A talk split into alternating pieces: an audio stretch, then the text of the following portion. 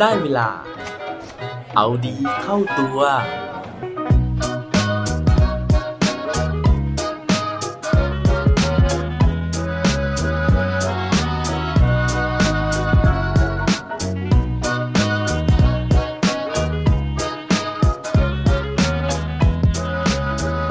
คนเราควรนอนกี่ชั่วโมงดีครับ สวัสดีครับ พบกับผมชัชวานแสงปรีดีกร และรายการเอาดีเข้าตัว รายการที่จะคอยมามันเติมวิตามินดีดด้วยเรื่องราวแล้วก็แรงบันดาลใจ เพื่อเพิ่มพลังและภูมิต้านทานในการใช้ชีวิตให้กับพวกเราในทุกๆวัน ผมเชื่อว่าพวกเราทุกคนนะฮะมักจะถูกสอนกันมาตั้งแต่เด็กๆแล้วนะครับว่า คนเราเนี่ยควรนอนอยู่ประมาณ 6-8 ชั่วโมงนะฮะ แต่ว่าวันนี้นะครับพอดีผมได้ไปอ่านหนังสือเล่มหนึ่งมา ผมก็เลยอยากที่จะมาเล่าสู่กันฟังนะฮะแล้วหนังสือเล่มนี้เนี่ยเขาย้ำอย่างชัดเจนเลยนะครับว่าคนเราเนี่ยควรนอนไม่น้อยกว่ากี่ชั่วโมง แต่ว่าก่อนที่ผมจะเฉลยนะฮะว่า จริงๆ แล้วมนุษย์เราเนี่ยควรจะนอนกี่ชั่วโมง ผมอยากจะชวนถามทุกคนนะฮะที่ได้ฟังตอนนี้อยู่เพิ่มเติมไปอีกนิดนึงนะครับว่า เมื่อคืนนี้เนี่ยคุณนอนกี่ชั่วโมง แล้วคุณรู้สึกว่ามันเพียงพอหรือเปล่าสำหรับตัวผมเองนะฮะผมเนี่ยปกติแล้วจะนอนเฉลี่ยอยู่ที่ประมาณ 6-7 ชั่วโมงนะครับแล้วก็รู้สึกนะฮะว่าบางวันมันก็พอนะฮะแต่ว่าบางวันเนี่ยก็รู้สึกว่ามันยังมีอาการอ่อนเพลีย แล้วก็รู้สึกว่ามันยังนอนไม่พอหลายครั้งเนี่ยมันยังเกิดอาการที่ผมรู้สึกว่ามันเป็นอาการง่วงนอนหรือว่าอ่อนเพลียสะสมด้วย ซึ่งตอนแรกนะผมเนี่ยยังไม่ค้นพบสาเหตุนะครับ จนกระทั่งได้มาตาสว่างนะหลังจากที่ได้อ่านหนังสือเล่มนี้ นอกจากนั้นเนี่ยหนังสือเล่มนี้นะครับมันยังมาช่วยตอกย้ำสิ่งที่ผมเนี่ยเพิ่งค้นพบมาไม่นานนะฮะเพราะว่าผมเนี่ยไปตรวจสุขภาพมานะครับแล้วก็ปรากฏว่าถึงแม้ว่าผมเนี่ยจะคุมอาหารนะฮะแล้วก็ออกกำลังกายอย่างสม่ำเสมอ แต่พบว่านะครับหลาย ๆ ครั้งเลยในช่วง 3 ปีที่ผ่านมาเนี่ยค่าไขมันนะฮะกับน้ำตาลในเลือดของผมเนี่ย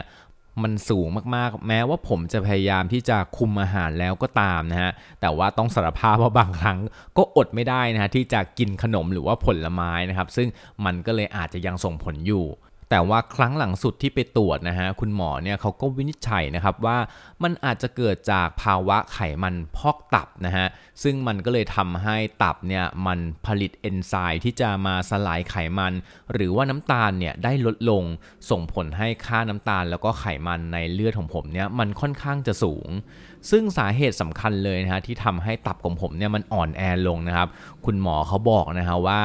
มันเป็นผลมาจากการนอนที่ไม่เพียงพอนั่นเอง ซึ่งสิ่งนี้นะฮะมันมาสอดคล้องกับหนังสือที่ผมพูดถึงพอดีนะฮะส่วนในหนังสือเนี้ยมันจะพูดว่าอะไร แล้วหนังสือเล่มนี้คือหนังสืออะไร ไปนอนฟังพร้อมกันได้เลยครับ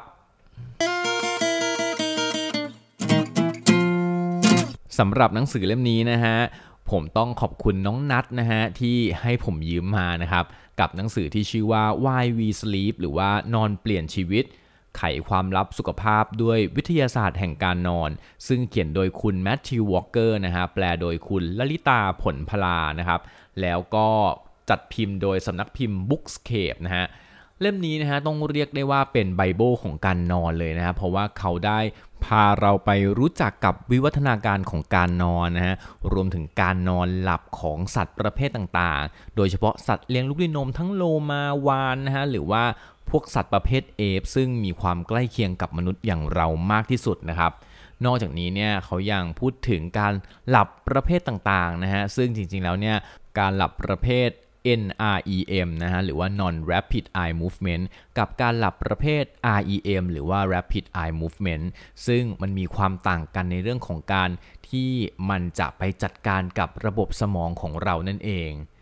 ซึ่งนอกจากการที่เรานอนหลับเนี่ยมันจะเป็นการที่สมองเนี่ยได้จัดระเบียบนะฮะได้ จัดเก็บความทรงจำต่างๆ ได้ถ่ายโอนความทรงจำต่างๆ แล้วเนี่ย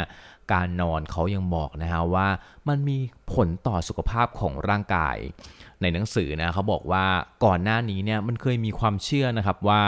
การนอนเนี่ยเป็นหนึ่งในสามเสาหลักของสุขภาพ นอกจากการกิน การออกกำลังกาย ก็มีเรื่องของการนอนนี่แหละ ที่มันจะช่วยปรับสมดุลให้กับร่างกายของเรา ให้เราเนี่ยเป็นคนที่มีสุขภาพดี แต่ผู้เขียนหนังสือเล่มนี้นะฮะเขาบอกว่าหลังจากเขาเนี่ยศึกษานะฮะแล้วก็กลายเป็นผู้เชี่ยวชาญเรื่องของการนอนเนี่ยเขาบอกว่าจริง ๆ แล้วการนอนไม่ใช่แค่ 3 เสาหลัก แต่จริง ๆ แล้วการนอนเนี่ยเป็นเสาเข็มเลยนะฮะ เป็นฐานรากที่สำคัญ แล้วก็สำคัญกว่าอีก 2 เสาที่เขากล่าวมา นั่นก็เพราะว่า การนอนเนี่ยมันส่งผลนะฮะไปถึง DNA ไปถึงระดับยีนส์ของเราเลยทีเดียว ซึ่งเขาบอกว่าการที่เรานอนไม่เพียงพอฮะมันจะส่งผลนะครับทำให้เรามีปัญหาสุขภาพในเรื่องต่างๆ ไม่ว่าจะเป็นปัญหาแรกนะฮะที่เขายกมาก็คือ เรื่องของหลอดเลือดหัวใจเนี่ยมันจะอุดตัน นั่นก็เพราะว่าเวลาที่เรานอนไม่พอนะฮะ ในหลอดเลือดของเราเนี่ยมันจะเกิดคราบพลักนะฮะจะเกิดคราบไขมันจะเกิดสิ่งต่างๆเนี่ยมาอุดตันนะฮะแล้วก็ทำให้เลือดของเราเนี่ยมันไหลเวียนไม่สะดวก ซึ่งพอเลือดไหลเวียนไม่สะดวกครับมันก็จะทำให้เราเนี่ยมีความเสี่ยงต่ออาการที่จะเป็นภาวะหัวใจวายเฉียบพลันนะฮะ ซึ่งสิ่งนี้นะฮะเขาบอกว่ามันมีการศึกษามานะครับ อย่างในประเทศญี่ปุ่นเองเนี่ยเขาก็เอา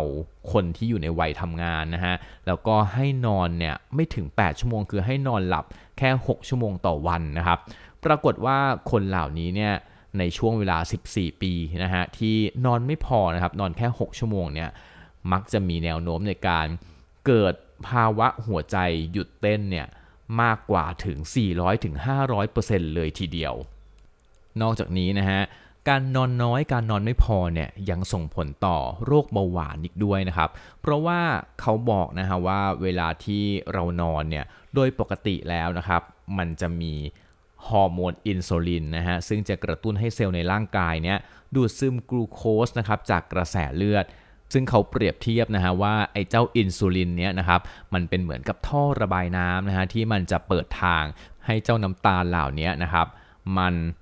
ไม่ท่วมทะลักในกระแสเลือดจนถึงขั้นเป็นอันตรายนะครับ คือมันพยายามที่จะระบายน้ำตาลออกจากกระแสเลือดนะครับ แต่ว่าพอเราอดนอนมากๆนะฮะพอเรานอนไม่พอเนี่ยร่างกายมันจะหยุดตอบสนองต่ออินซูลินนะฮะ แล้วมันจะส่งผลให้เราเนี่ยไม่สามารถที่จะระบายน้ำตาลเหล่านี้ออกไปได้ ซึ่งนั่นเนี่ยมันก็จะส่งผลให้น้ำตาลในเลือดของเราสูงนะฮะซึ่งพอมันอยู่เข้าไปนานๆนะครับมันก็จะส่งผลให้เราเนี่ยมีแนวโน้มที่จะเป็นโรคเบาหวานได้มากขึ้น อีกปัญหาหนึ่งนะฮะที่ผมเนี่ยเคยประสบกับตัวเองนะครับ นั่นก็คือปัญหาของการนอนกับน้ำหนักตัวที่มันเพิ่มขึ้นแล้วก็โรคอ้วนนะฮะเพราะว่าผมเนี่ยพยายามอย่างหนักหน่วงเลยนะครับ ที่จะพยายามลดน้ำหนักของตัวเองนะฮะแล้วก็มาค้นพบทีหลังนะครับว่าจริง ๆ แล้ว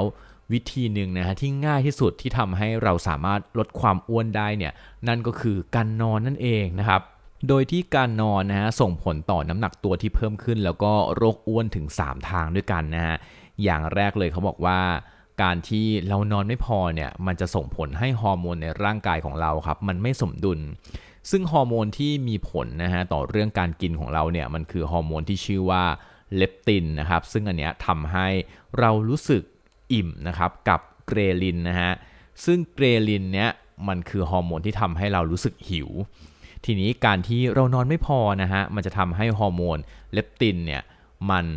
น้อยลงคือเราก็จะรู้สึกอิ่มช้านะฮะแล้วก็มันไปเพิ่มฮอร์โมนที่เรียกว่าเกรลินนะฮะซึ่งทำให้เราเนี่ยหิวตลอดเวลานะครับ ซึ่งเมื่อเกิดเหตุการณ์แบบนี้ขึ้นนะฮะเราก็จะกินมากขึ้นนั่นเองนะครับ ซึ่งนอกจากการที่เรากินมากขึ้นแล้วนะฮะเขาบอกว่า เวลาที่เรานอนไม่พอเนี่ยมันมีปัจจัยต่อความอ้วนอย่างที่สองก็คือว่า เรามักจะเลือกกินแป้ง เลือกกินน้ำตาลมากขึ้น ในขณะที่เราเนี่ยจะเลือกกินโปรตีนน้อยลง ซึ่งเรารู้อยู่แล้วนะฮะว่าแป้งและน้ำตาลเนี่ยมันทำให้เราอ้วนได้ง่ายขึ้น ทีนี้มาถึงปัจจัยสุดท้ายนะฮะเขาบอกว่าการที่เราอดนอนเนี่ยมันจะส่งผลนะฮะกับการที่ร่างกายเนี่ยจะไป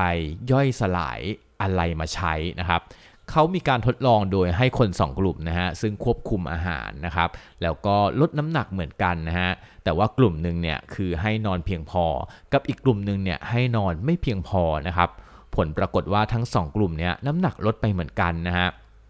แต่กลุ่มที่นอนเพียงพอเนี่ยน้ำหนักที่ลดไปนะฮะมันลดไปจากไขมันในร่างกาย ในขณะที่กลุ่มที่นอนไม่เพียงพอนะฮะไขมันมันไม่ลดนะฮะ แต่ว่ามันไปลดมวลกล้ามเนื้อแทน ซึ่งอย่างที่เรารู้กันอยู่แล้วว่ามวลกล้ามเนื้อเนี่ยมันเป็นตัวที่ช่วยเราเผาผ่านพลังงาน ซึ่งทำให้เราเนี่ยอ้วนได้ยากขึ้น นั่นก็เป็น 3 สาเหตุนะฮะในการที่ทำให้การนอนไม่พอเนี่ยมันส่งผลนะครับต่อโรคอ้วน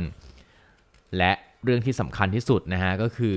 การนอนเนี่ยเขาบอกว่ามันมีผลต่อเรื่องระบบภูมิคุ้มกันของร่างกายนะครับ อย่างตัวผมเองเวลาถ้าเกิดนอนน้อยเนี่ยจะมีอาการเลยนะฮะคือภูมิคุ้มกันจะต่ำนะครับแล้วก็จะมีอาการน้ำมูกไหลนะฮะตลอดทั้งวันเลยนะฮะจากการที่ภูมิเนี่ยมันตกนะครับ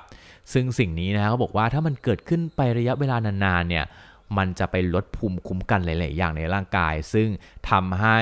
บางครั้งนะครับไอ้พวกเซลล์มะเร็งต่างๆเนี่ยมันสามารถสำแดงเดชนะฮะเขาบอกว่ามันเป็นเซลล์เพชฌฆาตนะฮะพวกเนี้ยมันสามารถแผลงออกฤทธิ์ออกเดชได้มากกว่าเดิมโดยที่ร่างกายของเราครับไม่มีความสามารถที่จะไปกำจัดมันได้หมดสิ้นนะฮะสรุปก็คือว่าการนอนไม่พอเนี่ยมันส่งผลให้เราเป็นโรคมะเร็งได้ด้วย เพราะฉะนั้นนะฮะสรุปง่ายๆเลยนะฮะว่าการนอนไม่พอนะฮะมันทำให้เราเป็นโรคอ้วนนะฮะโรคเบาหวาน โรคหัวใจนะครับทำให้ความจำไม่ค่อยดี และสุดท้ายยังอาจที่จะทำให้เราเนี่ยเสี่ยงต่อการเป็นมะเร็งได้อีกด้วย เพราะฉะนั้นนะฮะหนังสือเล่มนี้เนี่ยเขาแนะนำเลยนะครับบอกว่ามนุษย์เรานะฮะควรนอนไม่น้อยกว่า 8 ชั่วโมงนะฮะเพราะมันคือเซอร์เคิลหรือวงจรนะครับที่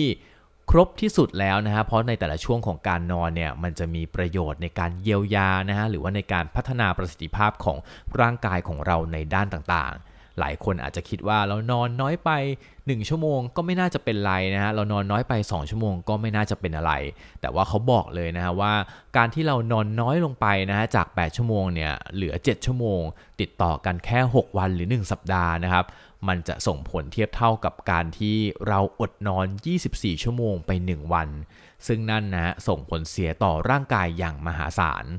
เพราะฉะนั้นนะฮะผมอ่านหนังสือเล่มนี้แล้วนะฮะ มันทำให้ผมเนี่ยได้ตระหนักถึงความสำคัญของการนอน ซึ่งปกติเรามักจะละเลยนะฮะ เรามักจะหาข้ออ้างในการที่เราจะยืดเวลาที่เราจะนอนช้าลงเนี่ยไปเรื่อยๆนะครับ แต่ว่าวันนี้นะฮะหลังจากที่ได้อ่านเสร็จเนี่ยผมตั้งปณิธานไว้แล้วกับตัวเองนะฮะว่า ผมจะนอนให้ครบ 8 ชั่วโมงนะฮะ